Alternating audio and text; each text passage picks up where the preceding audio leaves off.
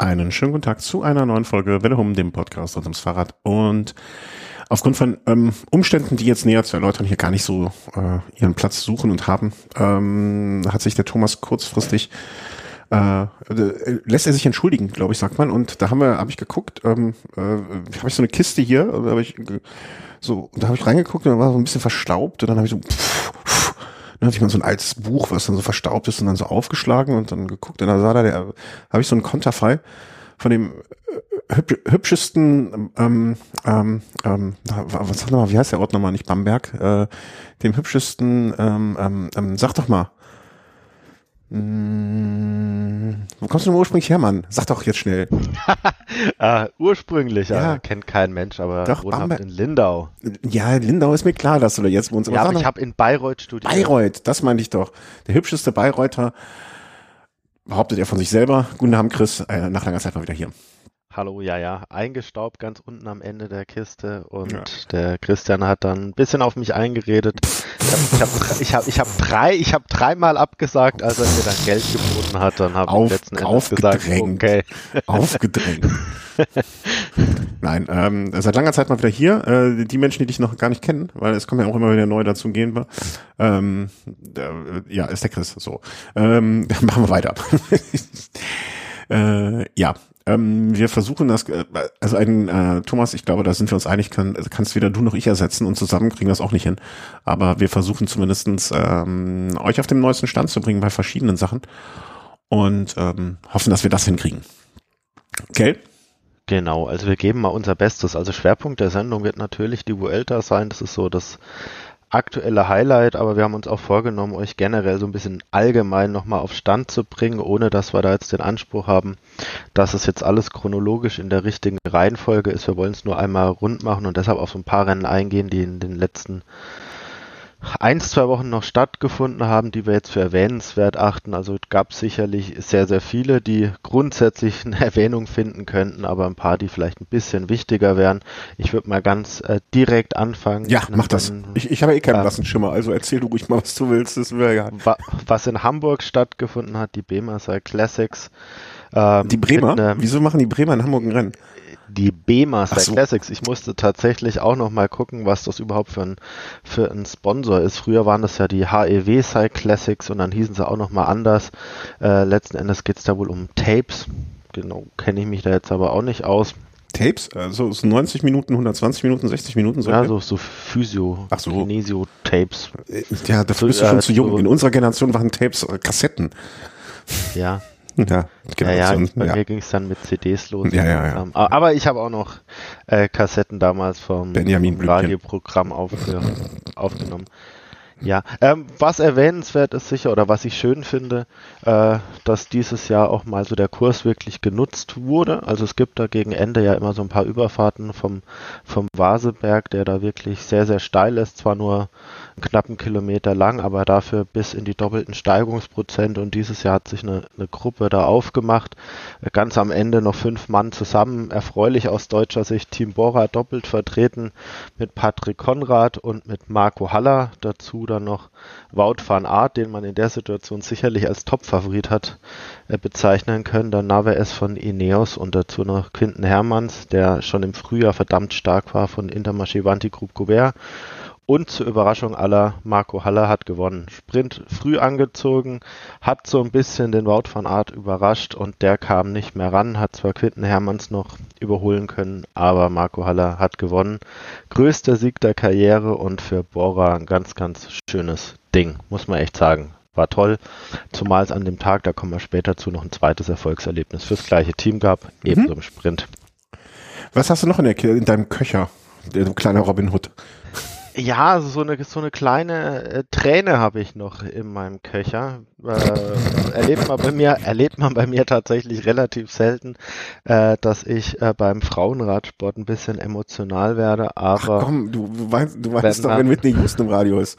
Ach, die, die kenne ich ja gar nicht. Oh, ja. ähm, nein, aber ähm, es hat ja das, die Europameisterschaft stattgefunden in München und nachdem da jetzt vor vor einiger Zeit jetzt schon das Männerrennen stattgefunden hat, hat jetzt dann am Wochenende auch das Frauenrennen stattgefunden und Lisa Brennauer hat ja bereits vor einiger Zeit angekündigt, das wird ihr letztes Rennen sein. Mhm. Sie hat nochmal Gold gewonnen mit dem Team auf der Bahn, was sicherlich ein großer Erfolg war nach dem grandiosen Erfolg bei Olympia letztes Jahr oder bei den Olympischen Spielen. Und ich habe ihr schon irgendwie die Daumen gedrückt. Ich habe zwar nicht wirklich dran geglaubt, dass es was wird, dafür sind da doch sehr, sehr viele starke Sprinterinnen äh, am Start gewesen. Hinten raus war sie dann doch gut platziert. Es hat aber haarscharf dann doch nicht ganz gereicht. Sie wurde Vierte, war aber dennoch sehr, sehr zufrieden, hat eine grandiose Karriere hingelegt. Weltmeisterin, Europameisterin, Olympiasiegerin, das Ganze mehrfach mitunter auf Bahn und auf Straße. Ich glaube, da verlässt uns eine ganz große und ich, wir haben sie jetzt beide nicht persönlich kennenlernen dürfen, aber dennoch war sie ja auch bei der Tour de France ein paar Tage auch als Co-Kommentatorin am Start und ich habe sie da auch als sehr sympathisch hm. Ich glaube auch, dass, äh, also ich, ohne jetzt zu wissen, also ne, von mir auch erstmal äh, eine Karriere, die ihresgleichen sucht und ich glaube, ähm, dass ihr Standing in der Öffentlichkeit und so einfach ähm, nicht so, also wäre sie ein Mann, dann wird man sie wahrscheinlich noch, äh, also wenn man es jetzt einfach ver vergleicht, ich glaube, es gibt keinen deutschen Radfahrer, der eine auch nur im Hauch eine ähnliche Karriere gemacht hat ähm, und, und von den ähm, äh, eingefahrenen Triumphen auch nur im an, annäherndsten vergleichbar wäre. Und ähm, ja, ich, ich, also, dass man, dass, dass sie da nicht das Standing hat, dass jetzt äh, das Pendant quasi auf männlicher Seite haben, hätte haben würden, äh, ist einfach so unfassbar traurig und schade. Aber andererseits, vielleicht geht's ja auch damit sogar besser, anstatt in der Öffentlichkeit und im Mittelpunkt überall zu stehen. Vielleicht ist ja gar nicht der Typ dafür. Dann insofern ähm, Fluch und Segen zugleich vielleicht. Aber das, was ich da im Fernsehen gesehen habe, denke ich auch, dass das vielleicht, ohne zu wissen, in welche Richtung sie gehen möchte, ähm, dass sie da mit äh, hoher Wahrscheinlichkeit so manche Tür äh, auch jetzt durch ihre Auftritte dort aufgegangen sind. Und äh, wäre schön, wenn, wenn, man, wenn man sie weiter in irgendeiner Rolle sehen würde. Äh, die genau, hat sie angekündigt. Äh, sie ist wohl bei der Bundeswehr, will aber auch mit dem Bund Deutscher Radfahrer, Radfahrerin, man muss ja gendern, äh, sprechen, wie sie da ihre Rolle in der Zukunft finden kann. Gibt ein paar Männer, die haben es auf der Bahn und auch ähm, auf der Straße geschafft, erfolgreich zu sein, aber jetzt nicht in dieser Regelmäßigkeit. Nee, also Viviani ist beispielsweise so ein, so ein, so ein nee, Mann oder Cavendish, die auf beiden ja, ich habe ja, ja bewusst Ebenen. gesagt Deutsch, ne? Also eine äh, deutsche Karriere in ja. bei weitem. Also e, egal ob auf der Bahn oder ich will behaupten, egal ob Bahn oder Straße, weder dort noch dort ähm, ähnlich äh, in, in, über die Jahre und in der Breite ähm, Karriere hatten. Also hau ich einfach mal. Ähm, Entschuldigung. und das jetzt von 2009 bis äh, 22 auch auf solchem Niveau. Also das, da gehört ja auch nochmal was dazu, aber ähm, nicht jetzt als One-Hit-Wonder da mal äh, eben so ähm, ein, zwei gute Saisons, sondern über viele Jahre. Ja. Ähm, genau. Also was wir auf jeden Fall heute noch erwähnen müssen, ist der Sieg ähm, der deutschen Mannschaft bei der Tour de l'Avenir, äh, die größte Nachwuchsrundfahrt des deutschen Radsports. Äh, heute warte, Teamzeit. Die größte, die größte des deutschen Radsports, nee, des, des Jugendradsports, oder? Des Jugendradsports, ja, okay. des Nachwuchsradsports. Ja, genau. Man kann, man kann, glaube ich, mit Fug und Recht behaupten, die Tour de l'Avenir, wer dort gewinnt, es wird meistens ein ganz, ganz großer Fahrer. Quintana hat sie schon gewonnen, auf Tramadol wollen wir jetzt nicht eingehen. Ein Bauke Mollema hat sie schon gewonnen, Yates hat sie, meine ich, gewonnen. Es gab viele große Sieger in der Vergangenheit. Chavez hat sie, meine ich, gewonnen. Und tatsächlich, ähm, heute Mannschaftszeitfahren die Deutschen haben gewonnen und stellen jetzt auch den aktuellen Gesamtführenden Miguel Hessmann. Jetzt sind wir mal alle frohe Erwartung, was da so die nächsten Tage noch, noch passiert. In die Berge geht's jetzt erst noch, aber durch das Mannschaftszeitfahren sind viele Deutsche jetzt relativ weit vorne. Auch Georg Steinhauser, der jetzt bei mir ganz in der Ecke wohnt, Sohn von Tobias Steinhauser, äh, ist kein ganz schlechter Bergfahrer. Hoffen wir einfach mal, dass zumindest einer von den Fahrern sich da ganz vorne mhm. halten kann. Ich bin mal gerade die Liste durchgegangen, ne? Der nur der Gewinner. Also ich lasse jetzt nochmal so Platz zwei und drei. Also Bernal, Godu, Soler, Miguel Angel Lopez, äh, Chavez, Quintana, Mollema, äh, Menschow, was hatte ich hatte ja noch so einen Namen, äh, wo ich äh, Johann Brünel. äh, Miguel Indurain, äh, Olaf Ludwig, Greg Lemond, also äh, da, da waren äh, so, so einige bei. Äh, ja, ja, man muss auch sagen, auch aus, aus jüngster Vergangenheit, auch äh, ein Tobias Voss hat zu meine ich schon gewonnen, der dann auch beim Giro schon in die Top Ten reingefahren ist und auch der Norweger von vor was was eins zwei Jahren. Äh, nee, muss ich aufpassen. Äh, Voss stimmt, äh, dann letztes Jahr Tobias Halland, Johansson. Genau, den meine ich. Mhm. Ähm, der ist dieses Jahr auch schon in Katalonien ganz stark gefahren. Ja, also wer da, wer davon ist, den kann man mit Fug und Recht schon mal auf die Liste setzen der Fahrer, die es äh, weiter zu beobachten gibt. Hast du noch was im, in, in deinem Tränenköcher? Zumindest sind so keine ganz schlechten Fahrer, die da ganz vorne sind. Nein, äh, jetzt sollen wir doch langsam endlich dann auch mal zu unserem Main, Main, Highlight, Main sage ich mal, ja. kommen zur zur, zur Niederlande-Rundfahrt. Zur Niederlande Niederlagen-Rundfahrt. Ähm, ja, die Niederlande-Rundfahrt. Ähm, ich, ich, ich bin ja selten stolz auf etwas, was ich hier im Podcast sage und hinterher eingetreten ist. Ne? Also ich, meistens sehe ich auch ein, dass das äh, oftmals, wenn ich mal richtig lag, äh, von Glück, äh, mehr Glück als Verstand bedeutet. Und das muss auch nicht viel Glück sein bei wenig Verstand. Ähm, aber ich meine mich erinnern zu können, ich weiß nicht, ob du es nachgehört, ich glaube, du hast es nachgehört, weil ich ja diverse Beschimpfungen bekommen habe dafür, was ich gesagt habe teilweise. Ja. Ähm, ist zu Recht. Das, das wird die Geschichte zeigen. Aber ähm, ich hatte, meine ich, doch gesagt, dass Robert Resing für mich ein großer Kandidat ist, am ersten Tag ins rote Trikot zu fahren. Gut, so richtig, also so richtig weit aus dem Fenster gelehnt habe ich mich damit nicht. Aber als ich dann Freitagabend gesehen habe, dass es eingetreten ist, war ich dann doch äh, einigermaßen äh, äh, erfreut bis ähm, ja stolz. Absolut, also ich fand es eine wahnsinnig schöne Geste des Teams. Ja. Und man muss auch sagen, es ist auch keine Selbstverständlichkeit.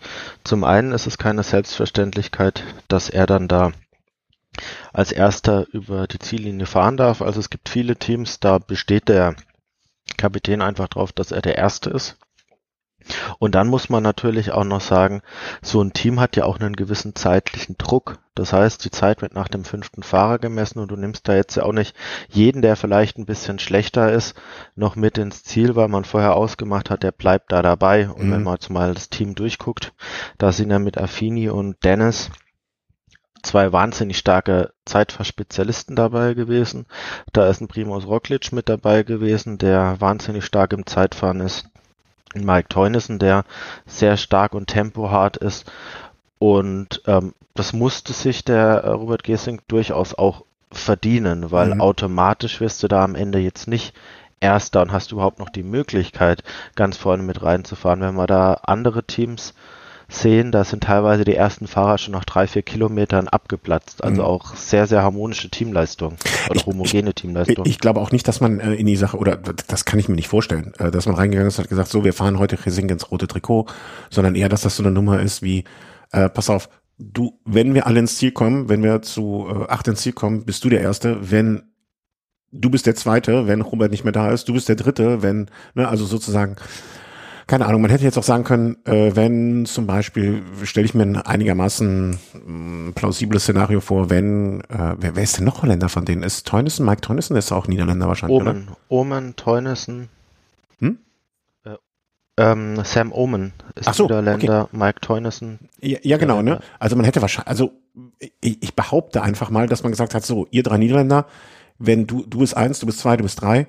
Wenn ihr alle drei reinkommt, macht es der Robert. Wenn ihr, wenn Robert weg ist, machst du Sam. Und wenn äh, Sam und Robert weg sind, dann macht es Mike. Und wenn nur noch äh, Mike da ist äh, und äh, so irgendwie wird das ja gelaufen sein. Also ich kann mir schon vorstellen, dass man gesteigerten Wert darauf gelegt hat, einen Niederländer vorne zu sehen. Und wenn alle drei weg gewesen sind, dann hätte man wahrscheinlich gesagt, okay, dann macht's, macht's äh, hier äh, Sepp Kuss, weil als Helfer, dass der auch mal ins rote Trikot kommt oder so eine Nummer, ne? Also das, äh, ich glaube schon, dass da so Absprachen herrschen, aber ähm, das ausgerechnet jetzt Resink geworden ist, weil er mit reinhalten konnte, mit reinfahren konnte.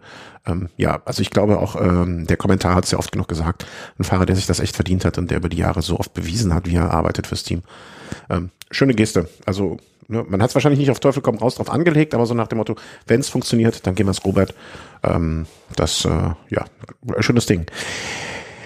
War auch jetzt nicht überraschend, Jumbo als Sieger, für mich zumindestens. Ich habe so ein paar Teams tatsächlich eher so auf Augenhöhe gesehen. Also das waren tatsächlich dann auch aber auch die vier Teams, die dann am Ende Platz eins bis vier hatten. Mhm. Äh, bei denen hätte ich mir verschiedenste Konstellationen vorstellen können. Jetzt auch Ineos, wenn man da mal sieht, mit Ethan Hater einen starken Zeitfahrer dabei, äh, Van Baale sehr tempofest, äh, Ben Turner, Carlos Rodriguez Tau gegen Hart, alles keine schlechten, Pavel Sivakov, auch Quickstep, die haben vielleicht jetzt äh, außer Evenepoel und Cavanda jetzt nicht die, die Fahrer, die man jetzt für die mega guten Zeitfahrer hält, aber auch ein Masnada ist schon sehr, sehr gute Zeitfahren gefahren, Devenins, äh, Seri, auch Alaphilippe, äh, die können da alle mit reintreten. Mhm. Von daher, der Abstand 14 Sekunden ist sowieso relativ gering, sage ich jetzt mal. Aber für, Jumbo war für das einzige Team, das einzige Team, was komplett reingekommen ist, ne? Also unter von den ersten, ähm, die du jetzt auch erwähnt hast, auch waren, sie ist die einzige und das hat vielleicht dann auch den Unterschied gemacht. Ähm, ich, ich glaube, es ist tatsächlich immer so eine Strategiefrage. Was ist tatsächlich wirklich schneller? Ist es schneller, man, man braucht jetzt wirklich drei Fahrer so richtig auf und und ähm, sorgt dann dafür, dass am Ende die fünf Fahrer wirklich dann gemeinsam ankommen mhm. oder äh, sagt man, man fährt eher homogen. Es hat meistens so ein Stück weit, also ist meine meine Erfahrung damit zu tun, wie viele Kapitäne habe ich auch in meinem Team. Ja, also wenn ich jetzt beispielsweise mehrere Kapitäne im Team habe, wie es beispielsweise jetzt bei bei, bei Bora der Fall ist, dann habe ich mitunter gar nicht mehr wirklich so die, die Möglichkeit, als geschlossenes Team anzukommen, weil ich dann darauf angewiesen bin, wenn ich eine schnelle Zeit wirklich haben will, dass sich manche wirklich absolut aufopfern, weil da weiß ich vorher, ich möchte einen Jay Hindley mit vorne mit dabei haben, ich möchte einen Higuita mit vorne mit dabei haben, ich möchte einen Keldermann mit dabei haben. Und wenn ich dann weiß, der Keldermann ist sicher ein guter Zeitfahrer, die anderen zwei vielleicht nicht ganz so stark, dann brauche ich da da aber auch wirklich ein starkes Team, was Gas gibt, dass die fünf oder die drei sich so ein bisschen zurückhalten hm. können. Ich, ich glaube, das ist einfach so was wie die Streu, ne, wie groß die Streuung zwischen dem äh, zwischen den Top 1, 2, 3 ist und den äh, schlechtesten 1, 2, 3 und dann natürlich auch so ganz kleines bisschen das ähm, äh, na, die Streckenführung, ne? also wie habe ich da jetzt noch Berge drin, wo uns die Bergfahrer mich vielleicht, äh, die ich hochfahren, hochziehen lasse und und und. Ähm, gibt's, gab es eine Enttäuschung für dich bei dem Mannschaftszeitfahren? Also das wurde Mannschaft, wo du sagst. Ja, pff, Enttäuschung ist schwer zu sagen. Also letzten Endes sage ich mir mal, fand ich es gut, dass es jetzt nicht so die ganz großen Abstände gab. Mhm. Ähm, man kann jetzt drüber streiten, was ist ein großer Abstand, aber man kann auch drüber streiten, inwieweit so ein Teamzeitfahren eine Berechtigung hat in einer dreiwöchigen Rundfahrt. Ich bin da auch hin und her gerissen. Es sind immer tolle Bilder. Es sieht wahnsinnig schön aus, wenn da acht Fahrer in einer Reihe da fahren. Auf der anderen Seite kann man auch die Meinung vertreten, ein Stück weit ist es Wettbewerbsverzerrung, wenn ich jetzt vielleicht als sehr starker Fahrer in einem Team fahre, das jetzt von der Zusammensetzung vielleicht nicht ganz so stark ist, habe ich gleich einen Rückstand von einer Minute und habe dann quasi noch mehr individuelle hm. Schwierigkeiten, da überhaupt wieder äh, ranzukommen. Große Enttäuschung. Also vielleicht einen Namen, wo ich mir da tatsächlich dann Gedanken gemacht habe, was ist denn da los? Das war bei Gregor Mühlberger bei Movistar, mhm. der tatsächlich nach drei Kilometern plötzlich alleine hinter der Truppe fuhr. Ja. Und ich mir gedacht habe, was ist da jetzt? Äh, er ist dann immer später, Luis Mass hat sich ja noch zu ihm gesellt, ne? Also die sind ja, die sind ja drei Minuten haben sie sich eingepackt. Ja, ähm. wobei man natürlich sagen kann, logisch, äh, wenn du dann mal zu einem späteren Zeitpunkt abgehängt wirst und weißt, Zeitlimit ist überhaupt kein Thema mehr, ich habe keine Gesamtklassemensambitionen als Einzelfahrer, fahre ich da auch nicht mehr Vollgas. Ja. Aber wenn ich nach drei Kilometern abgehängt werde, dann halte ich die Wahrscheinlichkeit für relativ gering, dass ich diese drei Kilometer Vollgas von vorne gefahren bin und so viele Ablösungen gefahren bin. Ja. Also da war ich dann eher so ein bisschen, wie soll ich sagen, bisschen enttäuscht oder ich habe mich zumindest gewundert. gewundert. Ja, gewundert ist, glaube ich, auch das beste Wort. Ähm, ich fand äh, Education First komisch. Also das, ich, ich bin jetzt nicht von denen gewohnt, dass die so ein super, super, super Top-Zeitfahrteam sind, aber so Platz 17, also Andererseits muss man auch, äh, wie du eben schon erwähnt hast, ne, die Abstände sind nicht so groß. Also 1,19, äh, da wird jetzt ein ähm, Uran jetzt und Chavez und äh, wie die ganzen Bergfahrer heißen, die werden jetzt noch nicht zu Hause in die Zitronen gebissen haben. Ähm, Chris Froome scheint sich auf Zeitfahrmaschinen überhaupt nicht mehr wohl zu fühlen. Ähm, der, der ist ja auch abgehängt worden und hat ordentlich Zeit verloren. Ähm, ansonsten würde ich das immer sagen, so erwartbares Ergebnis. Also Astana habe ich jetzt auch nicht als gute Zeitfahrmannschaft im Kopf, aber Platz 11 ist wahrscheinlich genauso wie, Mo also Movistar ist jetzt äh, ja Platz 10, Bocha 7, um mal so ein paar Namen zu nennen, UAA äh, Platz 5 und ich glaube, wir haben es schon gesagt, Jumbo vor Ineos vor Quickstep Platz 1, 2, 3. ähm, war dann das Ergebnis. Ich finde das auch, also ich bin da, ähm, um den einen Punkt von dir eben aufzugreifen, auch immer so ein bisschen hin und her gerissen, weil es eine wunderschöne Disziplin ist und ähm, ja, irgendwie auch immer äh, mit dazugehört. Ich gab es nicht mal so eine Regelung, dass es eine Deckelung gab der Abstände? Also, das also es, es, es gab verschiedenste Vorgehensweisen. Also es gab wirklich mal so, wie wir es anscheinend jetzt erlebt haben, dass alles zählt oder dass die, dass die Abstände auch wirklich real eingeflossen sind. Ich finde es auch gut, dass es jetzt kein Mannschaftszeitfahren mehr war, wie man es vielleicht Anfang der 2000er hatte, teilweise zu Armstrongs Zeiten, dass so ein Mannschaftszeitfahren dann 50, 60 Kilometer ja. lang war. Ähm, das war ist sicherlich ein Fortschritt, Fortschritt, aber es gab auch mal ähm, eine Regelung, dass beispielsweise der zweite maximal, meine ich, 20 Sekunden Rückstand ja, genau. bekommen hat, der dritte maximal 30 und das letzte, letztplatzierte Team maximal 2,30. Wenn du dann quasi besser warst als die Zeit, hast du die reale Zeit bekommen, aber du warst nach oben hin einfach gedeckelt, um dann zu verhindern, dass es dann wirklich ähm, genau. manche Teams gibt, die dann vielleicht total abschmieren. Man muss sich auch tatsächlich da auch immer Gedanken machen, zu welchem Zeitpunkt innerhalb einer Rundfahrt platziere ich so ein Mannschaftszeitfahren. Da finde ich wirklich die erste Etappe äh, noch sinnvoll. Wir hatten auch schon Phasen, da gab es dann mal auf der sechsten, siebten mhm. Etappen mhm. ein Mannschaftszeitfahren und mitunter hattest du dann bei damals vielleicht noch neun Fahrern so zwei, drei, die schon gehandicapt waren oder zwei, die ausgeschieden sind. Und dann kann sowas natürlich schnell ganz, ganz bitter werden. Ich finde das auch so, so wie es jetzt gemacht, also ich finde auch diese Deckelung fand ich damals eine gute Sache und ich finde auch jetzt äh, die, die erste Etappe quasi statt eines Prologs kann man es ja auch nennen.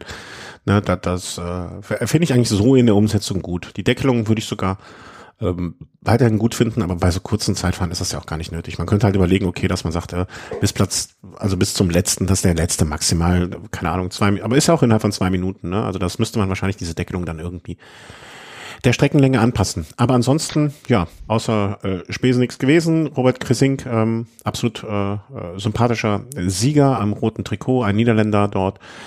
Ähm, alles gut äh, geht es auf Etappe Nummer zwei. Das war von uns vorher schon ausgerufen eine Flachetappe. Ähm, mit an Sicherheit grenzender Wahrscheinlichkeit haben wir gesagt, das wird ein Sprint ja, übliches Spiel, ne? Diesmal war, glaube ich, einer, wenn ich das richtig erinnere, bei mir ist das ja immer, dass das alles so durcheinander gerät, äh, war ein Fahrer, der relativ lange Zeit noch alleine vorne gefahren ist. Das war diese Nummer mit den, mit den Bäumen oder so, ne? Hast du das auch noch in Erinnerung? Weißt du das auch noch? Das, so habe ich es nicht gesehen, nein. Nee, da, da, da war, ah, ich komme nicht auf den Namen. Ein Fahrer lange weg, ähm, der für jeden Fahrer, der hinter ihm ist, irgendwie ein Franken äh, Ah, Ne? Ah, das weiß ah, Hast du dir wehgetan? Nein, nein. ja, ich, ich, ich, ich, ich, ich habe jetzt nur ein bisschen gebraucht, bis ich dahinter komme. Luis Angel Mate. Ja, genau. Ähm, danke. Da gab es ja diese schlimmen Brände in Spanien. Und er hat gesagt, für jeden Kilometer, den er alleine in der Spitzengruppe, oder nicht alleine in der Spitzengruppe, in einer Spitzengruppe fährt, ähm, spendet er quasi einen Baum. Und ich fand die Aktion oder finde die Bist Aktion echt super. War das nicht irgendwas mit äh, Franken? Für jeden Fahrer, der hinter ihm ins Ziel kommt oder irgendwie sowas? Also irgendwas.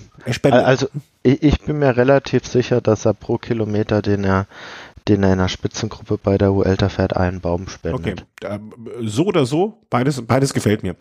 Ähm, Und was, was vielleicht die Aktion noch besonders macht, so wie ich die Etappe wahrgenommen habe, er war ursprünglich gar nicht in der, in der Spitzengruppe, mhm. sondern die Spitzengruppe wurde dann relativ früh eingeholt und er ist dann nochmal alleine losgefahren, was die Aktion natürlich noch umso, umso schöner macht. Also mhm. Ist sowieso ein Fahrer, den wir in der Vergangenheit schon häufiger in Spitzengruppen erlebt haben, jetzt noch nie selber so das ganz große Ergebnis rausgefahren hat. Ich meine, er ist auch schon Jahrgang 84, also so viele, so viele Teilnahmen wird es da jetzt auch nicht mehr geben, aber toll, wie er sich da so einsetzt und toll, wie er da auch sein Team da wirklich präsentiert. Mhm. Ansonsten, ähm, für mich war es ein überraschender Sieger, muss ich, muss ich tatsächlich sagen. Also für mich wäre Tim Melier, ich glaube, wie für viele der Top-Favorit gewesen. Und dann kam wie Kai aus der Kiste Sam Bennett von Bora, der schon viel gescholten wurde dieses Jahr, der sehr, sehr viele äh, Prügel da schon verbaler Art einstecken musste, äh, der häufig auch hinter seinem nominellen Anfahrer schon ins Ziel kam. Aber bei der Etappe, da ist der Knoten geplatzt. Du hast ihn noch mal interviewt irgendwann, oder? Erinnere ich mich da nicht falsch, äh, richtig? Ja, das war bei der Bayern-Rundfahrt. Das ewig ist mittlerweile her. auch schon ewig her, 2015.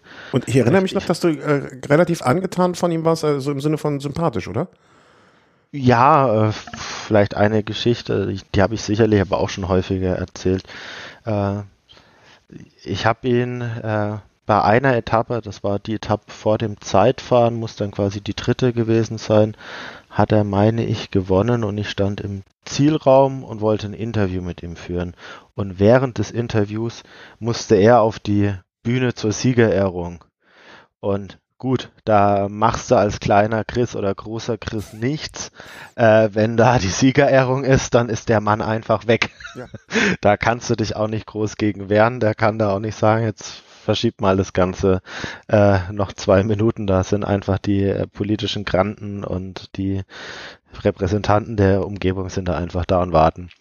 Und am nächsten Tag ähm, laufe ich dann beim Zeitfahren ähm, am Bus vorbei, sehe, wie er sich so warm macht und grüße ihn so ganz kurz und da hat er sich hat er tatsächlich mich dann auch wiedererkannt und hat hat mich kurz hergewunken und hat sich entschuldigt, dass er das Interview gestern abbrechen musste. und das fand ich schon eine große Geste.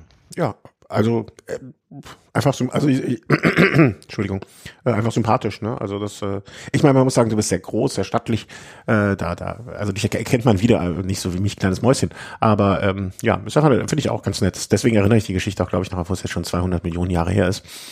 Ja, ähm, ja und äh, ich sehe es wie du, äh, war keine komplette Überraschung, aber man hätte wahrscheinlich andere eher auf dem Zettel gehabt an dem Tag. Und ähm, umso schöner finde ich, dass Sam Bennett, der ja nach dem Wechsel äh, hin und her äh, wieder beim Boransko ähm, da jetzt so ja wieder in Tritt kommt und äh, langsam ähm, naja, also bei der Vuelta überzeugt zumindestens.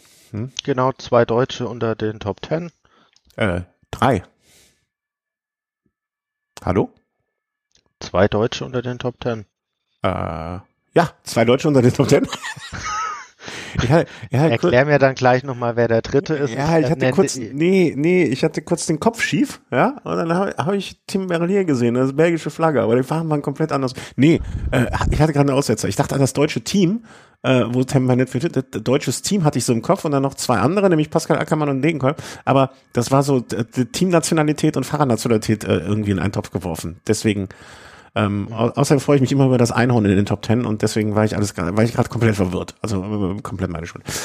Ähm, ja, also Pascal Ackermann äh, wurde Fünfter.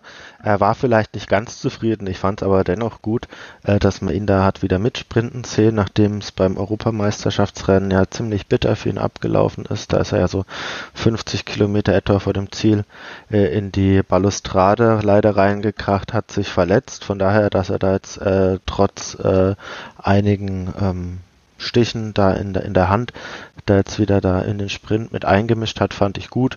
Äh, Degenkolb neunter, ähm, auch mal wieder ein kleines, ein kleiner Fingerzeig, wobei ich bei Degenkolb aber dazu fast sagen muss, fast ein bisschen schade, wie es gelaufen ist, weil Nikias Arndt hat sich da sehr, sehr stark in der Schlussphase engagiert für Degenkolb.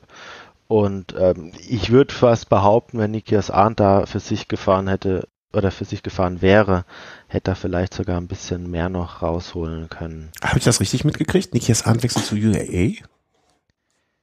Zu Bahrain. Bahrain, äh, meine ich ja. Äh, komisch, vielleicht kurz an der Stelle, aber irgendwie komisch. Also habe ich nicht, also ich dachte, der macht da wirklich, ähm, also das wird also hier so eine Nummer, dass der äh, definitiv später mal so mit in den äh, sportlicher Leiter dort wird und so weiter und so fort. Ich hätte nicht gedacht, dass der nochmal wegwechselt. Also, Gut, oder? Also ich, ich sag mal so, er war da jetzt relativ lange, ich meine zehn Jahre. Ja. Ja, eben. Also es gibt ja so Fahrer, die, die wechseln immer mal wieder hierhin, dorthin und, und, und, ne.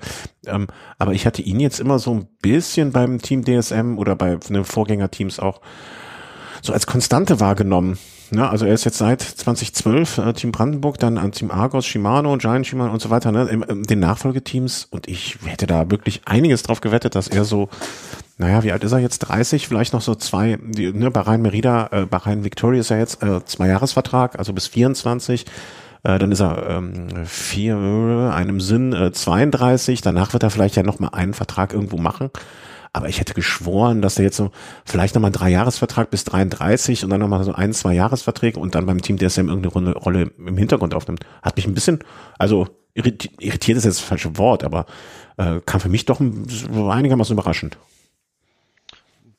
war, was soll ich sagen? Also bei Nö, Simon einfach- Geschke war es ja auch ein Stück weit überraschend. Der war ja auch quasi seine ganze Karriere bei, bei DSM Mhm. und ist dann vor, vor ein, zwei Jahren ja dann auch zu Kofidis gewechselt.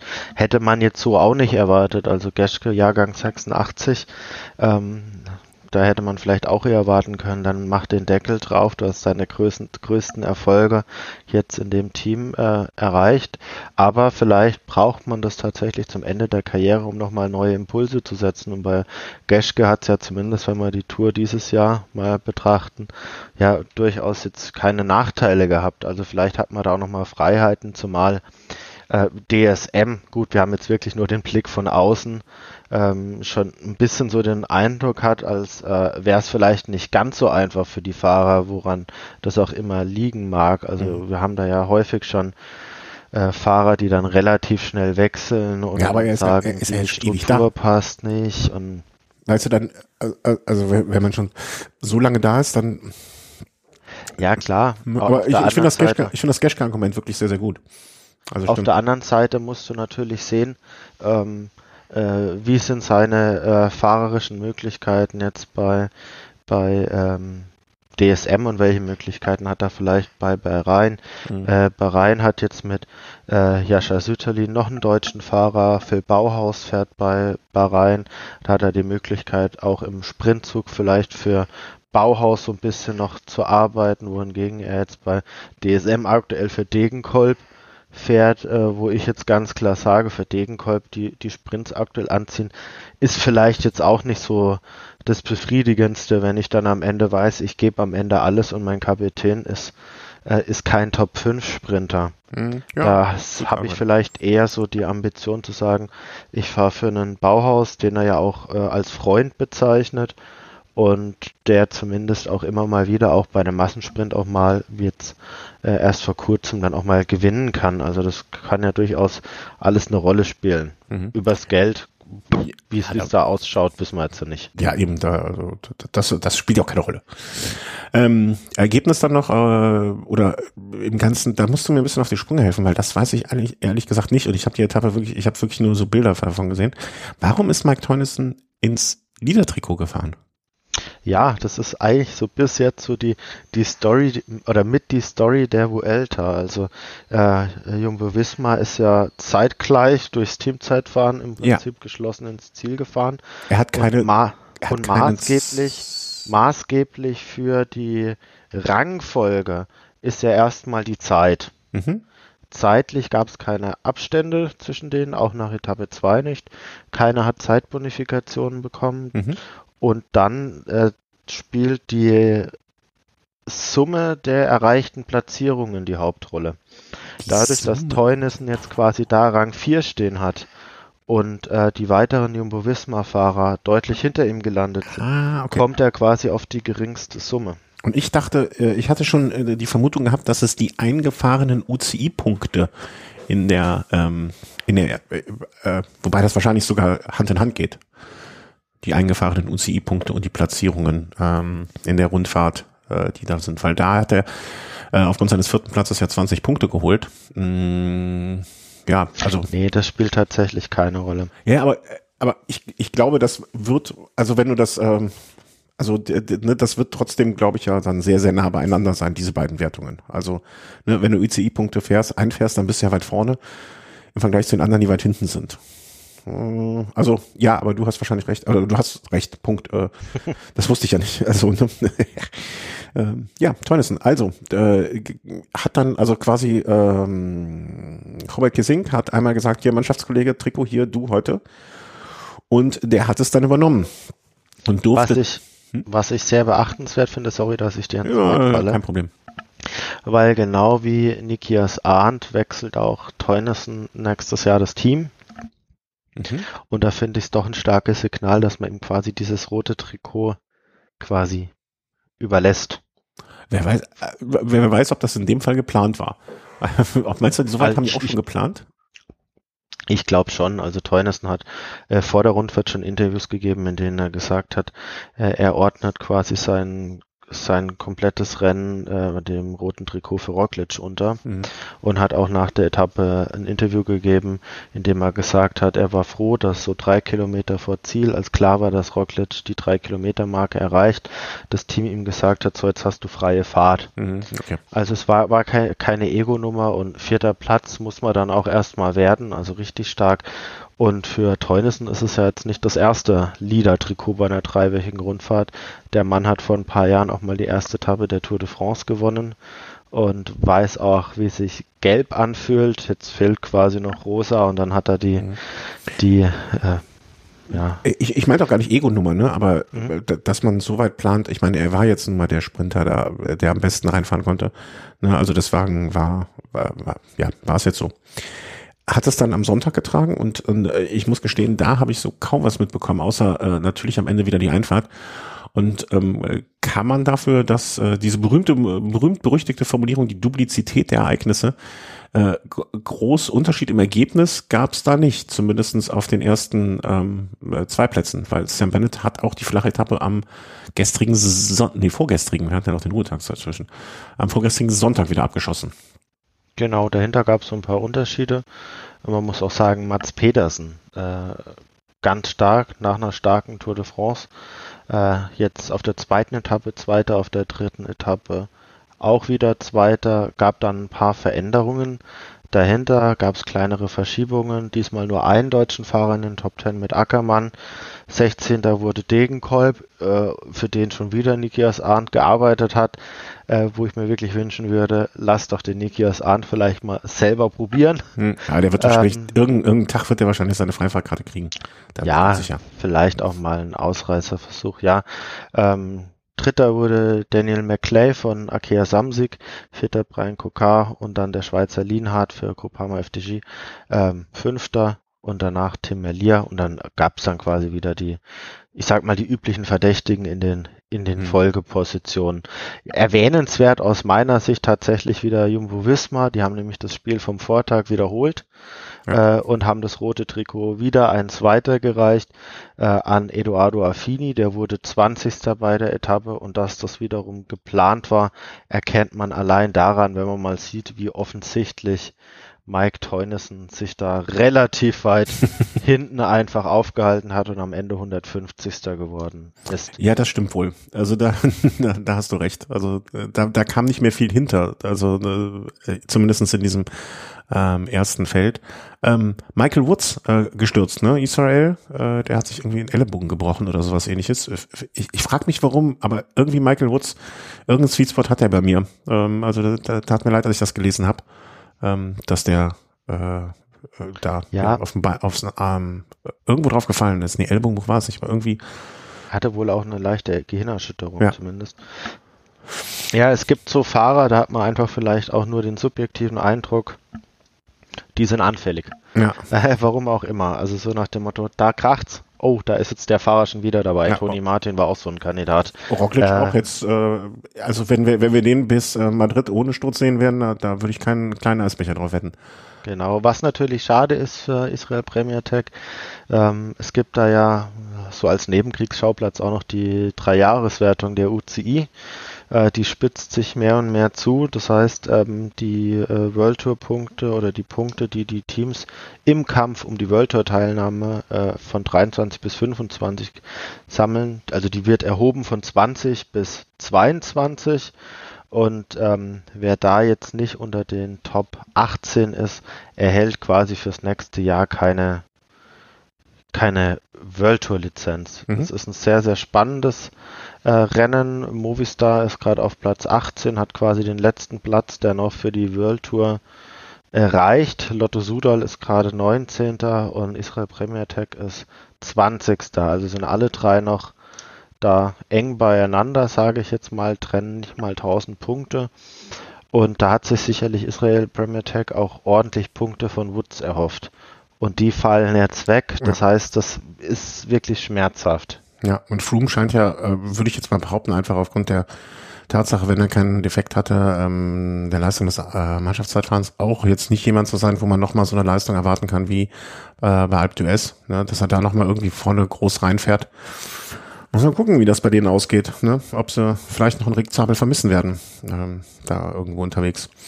Mhm. Sonst irgendwas, was dir noch einfällt zu der dritten Etappe? Sonst einfache Sprintetappe, ne? Also da, da war nicht Carap viel los.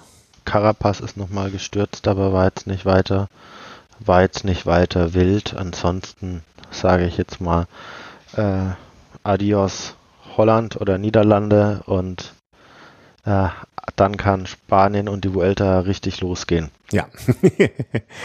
ähm, äh, ja, Überfahrt. Ähm, was mich gewundert hat, es war jetzt, also zumindest in meiner Wahrnehmung, äh, Corona gar kein Thema an dem Ruhetag. Ne? Also wo man sonst immer die Sorge hatte, zumindest bei der Tour, oh, ganz viele Tests und oh, oh, oh hoffentlich kommen alle durch.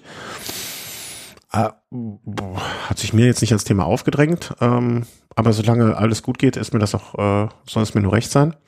Mm, und heute ging es dann, naja, also die heutige Etappe, ich meine mich erinnern zu können, dass wir im Vorfeld gesagt haben, okay, das könnte hinten raus, äh, ist ja so ein kleiner, ein kleines Hügelchen, Hügelchen ist vielleicht das falsche Wort, aber ähm, ein richtiger Anstieg ist es jetzt auch nicht so richtig, ne? also man war sich nicht so ganz sicher, was sich da hinten abspielen wird.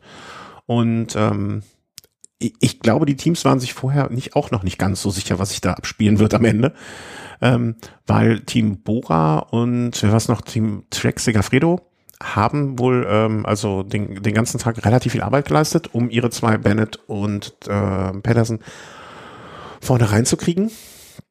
Und ähm, aber Jumbo hat sich eigentlich gedacht, das ist so schön, dieses, äh, ähm, wie heißt es hier, Reise nach Jerusalem Spiel, äh, jeden Tag ein anderer. Und äh, wir, wir machen das jetzt so, dass heute noch ein anderer von uns in das rote Trikot fährt.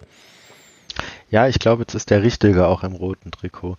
Also wir haben heute sicherlich eine Etappe äh, gesehen oder teilweise sehen können, die vorher so ein bisschen unbestimmt war. Es hätte jetzt viele Szenarien geben können von es kommt eine Gruppe an, die vielleicht ungefährlich ist. Es gibt eine Gruppe, wo vielleicht jemand dann auch mal ein rotes Trikot eine Weile übernehmen darf, äh, bis zu einer sage ich mal, Sprint von einer größeren Gruppe, der es dann auch wurde, bis hin zum extremsten Fall. Es gibt sogar schon ein Rennen unter den äh, Gesamtklassements-Favoriten. Tatsächlich ist relativ früh sind zwei Fahrer ausgerissen. Alessandro De Marchi, tatsächlich ein Ausreißer-Spezialist, möchte ich meinen, und Alexei Lutsenko. Lutsenko, ähm, Mann, der schon bei der Tour de France in die Top Ten reingefahren ist, das Ganze schon zweimal und der nur 47 Sekunden Rückstand im Gesamtklassement hatte was natürlich schon so früh im Rennen, wo man noch nicht wirklich weiß, ja, wie gut ist denn wirklich jeder drauf, schon ein bisschen eine Gefahr fürs äh, Feld dargestellt hat, weshalb man da auch nie wirklich mehr als zweieinhalb Minuten Abstand gegeben hat. Mhm. Und das erste Team, das da so mit eingestiegen ist, war Bora. Ich glaube aber jetzt nicht unbedingt nur mit dem Ziel, äh, Sam Bennett vorzubringen. Dafür war die Etappe zu schwer, sondern auch ein Stück weit mit der Absicht, vielleicht könnte da hinten raus dann auch was gehen. Mhm. Das war dann. Mm, aber meinst du wirklich? Also ich glaube schon. Also Jack ist ja auch, also Jack ist ja auch eingestiegen für Petersen. Ne? Also ich glaube schon, dass die zwei Teams sich da gedacht haben, naja, vielleicht könnte es was werden. Äh, klar, Bora hat immer zwei, äh, zwei Karten dann im, im Spiel gehabt, ne, im Gegensatz zu Trek. Aber ähm, das, das so, so ganz kategorisch ausschließen würde ich das jetzt nicht, dass man zumindestens so im Hinterkopf dachte, naja, wenn das eine klappt, ist gut, wenn das andere klappt, auch. Ja. Da müsste man mal Ralf Denklinger zu besprechen. Äh. Ja, wobei ich sag, äh, ich, ich so, äh, die Ausschnitte, die ich gesehen habe, ich habe tatsächlich dann auch eher nur das Finale gucken können. Die Ausschnitte und die Tickermeldungen, die ich hatte, war, waren eher die, dass es äh, Dreck eher Richtung Ende war, dass die mhm. mitgearbeitet mhm. haben. Also es war dann, ähm, die Bilder, die ich zwischenzeitlich sehen konnte, waren dann so, dass dann auch Quickstep sich mal mitbeteiligt hat, dass sich auch ähm, selbst Jumbo Visma mal mitbeteiligt hat. Äh, Trek war eher gegen Ende dann mhm. dominanter. Evenepoel wäre natürlich auch ein guter Kandidat für heute geworden, ne? gewesen. Ich sag mal so, in, in, in Topform wäre das die perfekte Etappe für Julian Alaphilippe gewesen. Aber diese, diese, diese Topform, die hat, die hat er einfach nach seiner Verletzung äh, noch eine Weile. Der, der, spart, der, der spart noch Energie, weil er will ja in den Top 3. Ja, möglicherweise. Dann muss er nur noch für sich die Etappe finden, auf der er dann mal eine halbe Stunde gut machen kann. Mhm. ja, äh, äh, da möchte ich jetzt nicht weiter drauf eingehen. Ich Alles möchte gut. auch nicht mehr zitieren, was ich in unsere Gruppe danach geschrieben habe. Alles zu, Alles gut. Zu deiner, Alles gut. Äh, zu deiner Vorhersage. Ähm, ansonsten, ja, die Abstände wurden nie wirklich groß. Es gab dann ähm, eine Sprintwertung. Äh, da kamen dann drei der Top 6 Spitzengruppe, die, da kamen nachher noch vier dazu, ähm, drei noch vorne an, dahinter Sam Bennett wurde Fünfter, äh, hinter Mats Petersen und damit war dann für Bennett mehr oder weniger, der hatte dann kurz danach Schaden, auch äh, die Etappe dann mehr oder weniger vorbei, wobei ich auch sage, selbst wenn er da jetzt den Schaden nicht gehabt hätte, mhm. ich hätte ihn am Ende nicht, nicht vorne gesehen. Nee. Also jetzt, nachdem ich das äh, Finale gesehen habe, glaube ich auch nicht, aber mm, ja. Ähm, ist das, ist das jetzt dieser, dieser erste Fingerzeig ähm, von Roglic? Ähm, ist das, äh, ich, ich habe länger drüber nachgedacht und ich habe mich gefragt, ist das eher so ein, so ein äh, aufs, man kennt das ja auch selber, ne? wenn man, wenn man irgendwo bei einer Veranstaltung oder so fährt und dann sich selber gar nicht so sicher ist, wie gut man drauf ist und, und dann erstmal äh, groß Töne spucken und ähm, erstmal ein Vorlegen ähm, ohne zu wissen, was hinten rauskommt? Oder ist das, ist einfach so äh, in alter Manier so sicher, fühlt sich so gut, ist sich seiner, ähm, seiner Form so bewusst, ähm, äh, dass das schon ja irgendwie äh, alles widerspiegelt und wir jetzt eigentlich jetzt schon fast alles gelaufen ist. Also ich würde jetzt hinter seiner Form doch noch so ein bisschen so ein kleines Fragezeichen setzen. Sehr schön. Ähm, er ist aus der Tour ausgeschieden, mehr oder minder freiwillig. Er konnte dann zumindest nach Teamangaben auch eine ganze Zeit lang nicht mehr trainieren. Er ist wohl erst zwei Wochen vor der Tour ins Training eingestiegen und ich bin schon der Meinung, dass du vielleicht so eine Einzelleistung mal bringen kannst, ohne dass es den absoluten Einblick gewährt in deine wirkliche Form, mhm. wie sie sich präsentiert, wenn du mal 15 Kilometer den, den Berg hochfährst. Also man sieht da ja auch so ein Enric Mass, der bei der Tour äh, immer verunsicherter wurde hinten raus, der dann auch noch Corona bekam, der wurde da jetzt Dritter. Ob der da jetzt wirklich in der Rangfolge der Bergfahrer oder der Gesamtklassementsfahrer dann am Ende wirklich wieder Platz zwei hinter Roglic belegen würde, da habe ich auch meine Zweifel. Mhm. Ähm, es war einfach hinten raus, muss man sagen, teilweise auch ein enger Kurs. Es ging jetzt auch keine fünf Kilometer am Ende hoch, äh, wo sie noch einiges sortieren kann, sondern das waren letzten Endes die letzten 800 Meter, teilweise ein bisschen verwinkelt. Also es war auch eine große Frage der Positionierung tatsächlich. Wenn ich da jetzt an Position 40 in diesen Anstieg reinfahre, dann komme ich da einfach nicht mehr vor, auch wenn ich vielleicht jetzt die Beine dazu hätte, möglicherweise bei einem Rock Rockledge mitzufahren. Von daher, es war sicherlich äh, ein starkes Signal. Er hat gezeigt an dem Tag auch am vorherigen Berg, an dem er sich drei Bonussekunden gesichert hat, er ist da, mhm. mhm. hat an dem Tag jetzt 13 Bonussekunden geholt, hat sich da jetzt auch klar als erster an die Spitze gesetzt. Ich glaube aber, dass wir weit davon entfernt sind zu sagen, er ist jetzt der Mann, den jetzt alle schlagen müssen, weil er ist so überragend und kein Kraut ist gegen ihn gewachsen. So sehe ich so sehe ich es nicht. Also das werden wir sicherlich auf anderen Etappen dann erst richtig beurteilen können. Wenn das nicht so der Fall ist, ähm, hat er das dann einfach Spaß an der Freude gemacht oder dieses Ausrufezeichen gesetzt? Oder, oder warum glaubst du, lag ihm jetzt da was dran? Warum lag ihm was, ihm was dran? Ähm, oder ist einfach, also es gibt ja auch so Fahrer, die sagen, okay, ich kann hier gewinnen, dann gewinne ich. Also ich, ich, ich glaube, äh, es gibt wenig Fahrer, die sagen, ich kann hier gewinnen und dann lasse ich halt irgendjemand anderen. Ähm, also dann hätten die naja, vielleicht auch den halt falschen Beruf gewählt. Nein, ich, ich sag's mal so, äh, Roglic kennt ja die, die Zweifel über seine Form ja auch. Er muss ja. sich ja selbst auch was beweisen. Er ist aus der äh, Tour ausgeschieden. Er hat jetzt mehrfach bei der Tour versucht. Letztes Jahr äh, wurde sein äh, Teamkollege Wingegaard, nachdem er raus war, Zweiter. Dieses Jahr hat er sogar die äh, die Tour gewonnen. Also Roglic ist drauf und dran, ähm, wenn es nicht schon so ist. Und ich würde fast sogar behaupten, soweit ist es schon, äh, im Team in der Hierarchie ganz stark zu sinken. Mhm. Beziehungsweise das stark können wir vielleicht ein bisschen in Klammern setzen. Ähm, aber viele haben sogar schon gesagt, ja, die Karriere von Roglic, die ist jetzt am Abklingen und da kommt nicht mehr viel. Also Jens Vogt hat ja beispielsweise auch gesagt, Roglic wird nie wieder eine dreiwöchige Rundfahrt gewinnen. Äh, ja. Ob man da jetzt so viel drauf gibt, das ist wieder was anderes, aber ich sag mal, das war, ist jetzt eine Einzelaussage. Andere tätigen vielleicht ähnliche Aussagen. Im Team gibt es dann vielleicht auch den einen oder anderen, der sagt, ja, Roglic hat es jetzt schon länger nicht mehr gebracht. Und ich glaube einfach, dass es für ihn ganz wichtig war, ganz früh äh, in der Vuelta da schon ein Zeichen zu setzen, um einfach diese Stimmen auch ein bisschen leiser mhm. werden zu lassen. Ja, das ist ja ein gutes Argument, warum man das machen muss oder machen soll. Ne? Und sich da auch ein bisschen so, ja, wie soll ich sagen, seine Position sichern. Ähm, vielleicht äh, noch, hast du schon erwähnt, nee, ne, wer danach reingekommen ist, Petersen als Platz zwei, Enric Maas vom Team Movistar, vielleicht auch diese UCI-Punkte sammelnd ähm, auf Platz drei, also Podium heute.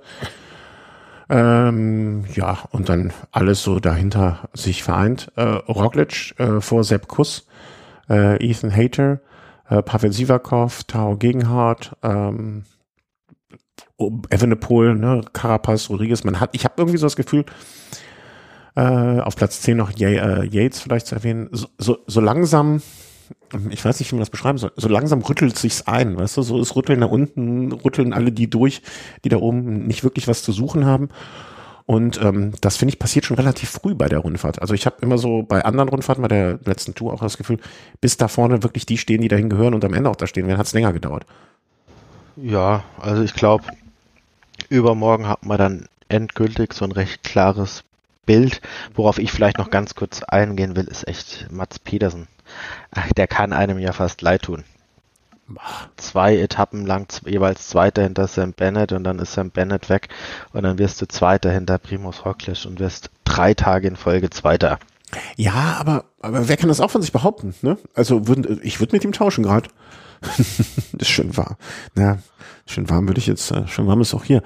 Ja, aber was ist, das wiederum für eine Geschichte, wenn er jetzt in den nächsten Tagen eine Etappe gewinnt? Dreimal Zweiter und jetzt gewinnt. Außerdem, ähm, Polidor ist der Liebling der Franzosen und nicht, weil er Erster geworden ist. Meine, interessant ist ja auch, wenn man mal nach der vierten Etappe auf die Punktewertung, also auf die grüne Trikotwertung guckt. Erster Bennett 127, zweiter Petersen 118 und dann kommt als dritter Pascal Ackermann mit 34. Mhm. Also nach, äh, ich sage jetzt mal nach drei vollwertigen Etappen Abstand von knapp 100 Punkten zwischen Platz 2 und Platz 3. Äh, ja, aber Pettersen, da hat, er, da hat er auch Punkte gesammelt, ne? Also sein Abstand ist absolut, nicht so groß. Absolut. Also gibt jetzt Schlechteres. Ähm, haben wir schon die Gesamtwertung? Nee, habe ich äh, doch Roglic doch, Kurs, hatten wir schon. Ne? Ja, ja. genau. Äh, Bergtrikot ist jetzt relativ aussagekräftig Gegenteil einfügen. Äh, Johan, wie spricht man den aus? Johan Bo? Jean Bou. Jean Bou. Äh, vor Primoz Roglic, vor Julius van der Berg. Aber da äh, ist auch eine nette Geschichte, wenn man sich's überlegt. Jetzt sind wir heute im Baskenland und dann gibt's einen einen Basken, oder ich bin mir gar nicht hundertprozentig ob, sicher, ob er Baske ist, ich meine aber. Nee, nee es sei denn, Valencia. wenn Valencia jetzt im Baskenland Nee, dann, nee, ja. nee, Valencia Doch, da gibt es so ein ganz kleines Dorf. Das ist, heißt Valencia. So wie, das ist wie, links, wie die Gallier, ne? Links bei Cachemachala, äh, runter den Berg runter. Das heißt Valencia. Äh, wird oft verwechselt. Ähm, Nein, aber sagen wir mal so, äh, nehmen wir den Aspekt mal raus, aber zumindest das baskische Team aus Caltel aus Kadim im Bergtrikot im Baskenland schon auch eine Neben, eine schöne mhm. Nebengeschichte. Auf jeden Fall. Ähm, ja, Mannschaftswertung äh, habe ich jetzt noch nicht reingeguckt, aber alles andere als Movistar ist, geht ja in Spanien nicht, ne? Warte, gucken wir kurz. Oh, oh, oh wo, wo, sehe ich die denn? Oh, äh, Platz sieben, aber immerhin schon drei Plätze hoch. Also ja, man muss natürlich sagen, äh, so, so ein Mannschaftsranking ist gerade zu Beginn einer Rundfahrt natürlich noch sehr stark vom Mannschaftszeitfahren geprägt. Aber äh. wer da am Ende oben steht, also würde ich jetzt noch nicht äh, behaupten, abschätzen zu können. Wir haben da ja doch einige Teams, die gleich mehrere gute Klassementfahrer mit dabei haben. Ja. Mal schauen. Weißes Trikot, Ethan Hayter vor Pavel Sivakov, Remco Evenepoel, auch nicht unbedingt überraschende Fahrer dort vorne. Das ist der Stand von heute, Dienstag, Datum äh, 23. behaupten mein Kalender. Und ich würde sagen, wir gucken mal die nächsten zwei, drei Etappen schon mal nach vorne, ähm, was sich da möglicherweise tun wird. Und dafür mache ich mal die Seite der Vuelta auf. Ich finde ja die Pro Cycling Stats Seite für die Ergebnisse super, aber für die, ähm, sag mal schnell, für die Profile, Profile. mag ich dann doch die richtig, also was heißt nicht richtige, es gibt ja keine falsche ähm, Seite. Äh, Etappe Nummer 5 haben wir dann morgen. Äh, dum, dum, dum, dum, Route, Etappe Nummer 5 nach Bilbao von, ich sage mutmaßlich Irun, spricht man es aus? Irun. Irun. Ähm, 187 Kilometer. Hm, morgen wird Patterson Zweiter. Was anderes kann ich nicht vorhersagen. Kommt, mhm. oder kommt er über die Berge? Oder wird es eine, nee, Ausreißer. Das wird eine Ausreißer-Etappe morgen, behaupte ich. Ja, also ist vieles möglich. Ist auf jeden Fall gar nicht so leicht. Also wenn man sich mal den, den Kurs anguckt, äh, zweimal über den Alto del Vivero, äh, 4,6 Kilometer, knapp 8 Prozent. Das letzte Mal 14,5 Kilometer vor dem Ziel. Da ist es durch, da ist durchaus vieles denkbar. Also dass da auch vielleicht das eine oder andere Team das Feld so ein bisschen auseinanderreißt. Vielleicht, weil sie einen Mann haben, der als endschneller Mann noch ein bisschen besser mit drüber kommt. Ausreißergruppe genauso denkbar. Mhm. Äh, es ist nur kurz die Frage, wer da attackiert. 3000 Höhenmeter hat das Ding auch fast, ne? Also das ist jetzt, das sieht halt so aus, da sagt man, okay, ja, hier ein Hügel, da ein Hügel, da ein Hügel, aber in der Summe ähm, ist das dann äh, doch einigermaßen viel. Ich halte so einen Tipp für Julian Alaphilippe für morgen, für sehr gut denkbar, wenn er, in, wenn er besser, also wenn die, na, vielleicht braucht er noch ein paar Tage, aber er wäre so ein Fahrer, wo ich sagen würde, er kommt zweimal über den Berg gut drüber und kann dann da hinten auch noch einigermaßen sprinten. Das, äh, ja. oder so ein Degenkolb, wenn, wäre auch jetzt für morgen, glaube ich, nicht der allerschlechteste Tipp. Nö? Nö. Nö, gut. Da, danke, danke Genauso wenig wie aller Philipp in die Top 3 am Ende kommt. Nein, ähm, zu schwer. Aber, aber meinst du zu schwer? Also wenn ja. Degenkolb, also ich weiß nicht, wie ich ja. zugenommen habe. Ähm, mh, aber wer, wer gewinnt das denn morgen, deiner Meinung nach? Dann, dann mach mal, mach du mal einen Tipp also es so, hängt so ins Mikrofon reinpusten, ist immer eine gute Idee. es hängt natürlich von der Konstellation ab. Also ob es wirklich, also ist es eine Gruppe, die am Ende durchkommt, da muss man natürlich eher gucken, ähm, wie wie ist so die Situation im Gesamtklassement, wer hat so ein bisschen Rückstand. Das wäre so eine äh, Etappe, wo ich mir so ein Jesus Herrada grundsätzlich immer vorstellen könnte. Es, es gibt so ein paar Fahrer, die nicht gerade langsam sind, die schon ein Stück weit Rückstand haben.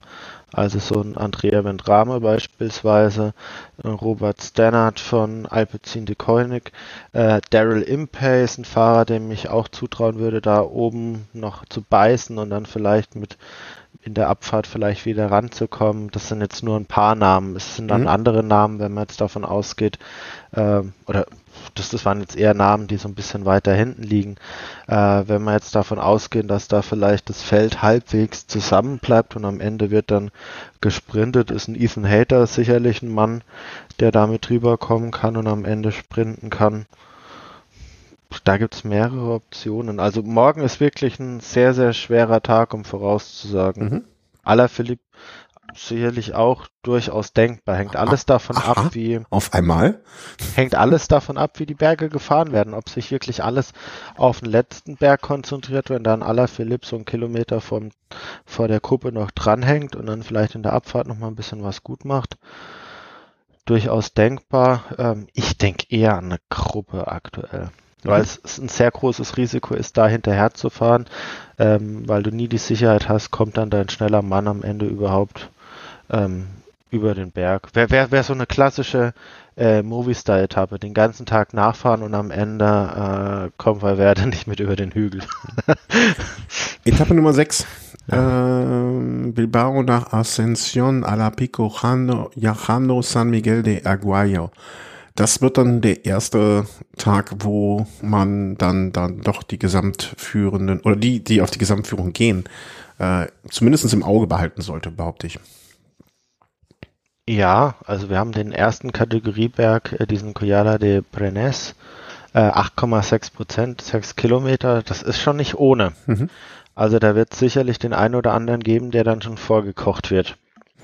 Ja. Am, am Ende muss man natürlich dann gucken, 12,5 Kilometer, 6,6 Prozent. 6,6 Prozent hören sich jetzt erstmal vielleicht nicht ganz so hart an. Aber der Anstieg ist zweigeteilt. Also wir haben im ersten Teil 6,8 Kilometer mit 7,8 Prozent. Ja. Und haben dann noch quasi wie so ein kleines Flachstück. Also meine Erfahrung zeigt so ein bisschen das oder sagt so ein bisschen, ähm, wenn so ein Flachstück noch kommt, dann gibt es viele Fahrer, die da eher so ein bisschen Angst davor haben und eher warten, bis es dann am Ende nochmal hochgeht. Und mhm. wenn dem so wäre, passiert da vielleicht eher auf den letzten drei, vier Kilometern maximal was. Da ist es aber nicht mehr ganz so steil ist die Frage, ob da wirklich dann hinten raus schon ganz so viel passiert. Entscheidend wird da, denke ich, sein, ob am vorletzten Anstieg schon ein Stück weit die Post abgeht. Hm. Weißt du, an wen ich gerade denken muss, kurioserweise äh, an das Finale, ich weiß jetzt nicht mehr, von der Burgos, war das Burgos-Rundfahrt mit Evenepoel und Yates? Ey, das wäre doch so, eigentlich ist dieser Anstieg sowas für so ein Evenepoel. Also unten die, die, diese ersten sechs Kilometer voll reinballern, dann kurz im Zwischenstück erholen ähm, und, und dann oben nochmal Ne, also so, wie lange ist es zwischen Stücken? Kilometer ungefähr, würde ich jetzt mal so Pi mal Daumen denken. Bisschen, so, ja, mehr, mehr, oder weniger. Ähm, und dann hinten nochmal einfach Augen zu und durch und nochmal fünf Kilometer hochballern. Ähm, wäre jetzt, wenn das, wenn das so, eine, so, ein, so ein Tagesding wäre, dann wäre der auf jeden Fall für mich ein Kandidat für diesen Anstieg. Ich glaube, dann wird er schon am vorletzten Anstieg angreifen. okay, das kann nicht sein. Ich bin, glaube ich, übrigens gestern oder vorgestern auf Ruby, das ist diese, diese komische ähm, Plattform, sowas wie Swift, ähm, bin ich, glaube ich, den Berg hochgefahren. Mhm. Aber ich bin nicht sicher. Hat er auch nach einer Viertelstunde keinen Bock mehr. das ist kein schöner Berg. Nee, äh, keine Zeit mehr. So muss das sehen. Mhm. Ähm, ja, aber auf, auf jeden Fall Knoten ins Taschentuch für den, was ist dann, was ist das für ein Wochentag? Ich komme durcheinander. Das ist der Donnerstag, ne? Ah, schade. Freitag, Freitag wird mir besser passen. Freitag habe ich mehr Zeit. Ähm, Freitag geht's dann, warte, dum, dum, dum, dum. nee, ist das, warte mal, Freitag, ich komme durcheinander mit den Tagen. Äh, genau, Freitag ist dann die Etappe, die wir vorher schon so angesagt haben, als eine der komischsten Etappenprofile, die ich je gesehen habe. Mit diesem Erstkategorieberg, der ewig lange von Kilometer, also fast 50 Kilometer bergauf, mehr oder weniger steil. Und dann nochmal irgendwie so um die 70 Kilometer leicht bergab. Hast du jemals sowas komisches schon gesehen? Oder? Ja. So, sowas gab's schon mal bei der Vuelta. Aber ich krieg da müsste ich echt mal gucken. Ja, ist ja, glaube ich, das Jahr nicht mehr zusammen. Ja, also äh, schon sehr außergewöhnlich, dieses Profil. Ja. Weil 22,4 Kilometer mit 5 Prozent, da, da rollt halt jeder noch mit. Also da hättest du da, da, da hätte sogar André Greipel keine Angst vor gehabt. Um, ähm, insofern, ja.